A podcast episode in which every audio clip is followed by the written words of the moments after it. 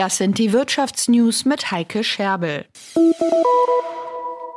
Wie bekommt man viele Klicks auf TikTok? Klar, wirklich coole Videos machen, die gut zur Plattform passen oder von TikTok einfach gepusht werden. Das geht offenbar. Der Videoplattform TikTok wird genau das vorgeworfen, sogenanntes Heating, also manuell Inhalte künstlich pushen.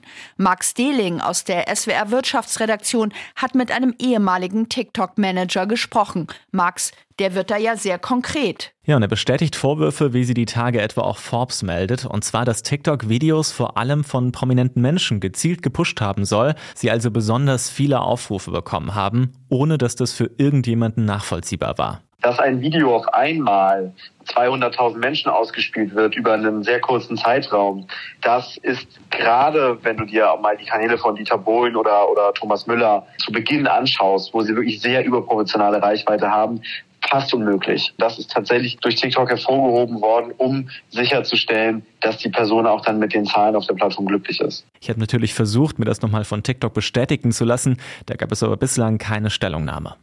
Das hört sich ja sehr manipulativ an. Erkennt man denn irgendein Muster beim Heating, also wer warum gepusht wird? Nein, und das ist sicher auch einer der größten Kritikpunkte. Das Heating funktioniert offenbar bei vielen TikTok-Mitarbeitenden einfach per Knopfdruck mit Freigabe vom Vorgesetzten. Das ging wohl auch bei meinem Interviewpartner so. Die von diesem Heating profitierenden Personen hinter den Videos, die wurden darüber offenbar nicht mal informiert. Theoretisch wäre es also möglich, dass Mitarbeitende bei TikTok beispielsweise die Videos von Werbekunden künstlich deutlich öfter anzeigen, ohne dass das als Werbung gekennzeichnet wird. Oder, und da wird es auch schon gefährlich, auch politische Botschaften öfter ausgespielt werden, weil jemand das von TikTok gerade gutheißt. Der ehemalige TikTok-Manager, mit dem ich gesprochen habe, dem sind da in Deutschland zumindest aber keine Fälle bekannt. Und nun aus der virtuellen in unsere reale Welt. Deutschland muss seine Energieversorgung neu aufstellen und will deshalb die Zusammenarbeit mit Australien verstärken. Ziel ist es zukünftig, die Lieferung von sogenanntem grünen Wasserstoff von Australien nach Deutschland zu ermöglichen. Dazu besucht der australische Energieminister derzeit Berlin. Martin Polanski berichtet. Die Bundesregierung setzt große Hoffnungen in grünen Wasserstoff. Er soll einen wesentlichen Beitrag dafür leisten, dass die Industrie hierzulande zukünftig klimafreundlicher produzieren kann. Das Problem, Deutschland bräuchte enorme Mengen an grünem Wasserstoff, der weltweit beschafft werden muss.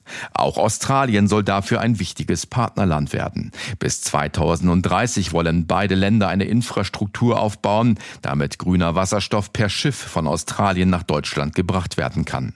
Die Bundesregierung unterstützt das mit rund 40 Millionen Euro, sagte Forschungsministerin Stark-Watzinger heute in Berlin. Es gehe darum, den Markthochlauf zu beschleunigen, damit Deutschland zur Wasserstoffrepublik werde. Der australische Energieminister Bowen betonte, Deutschland sei energiehungrig und Australien sei energiereich. Das seien gute Voraussetzungen für die Zusammenarbeit. Aus Bohns Sicht stellt die große geografische Entfernung kein Problem dar.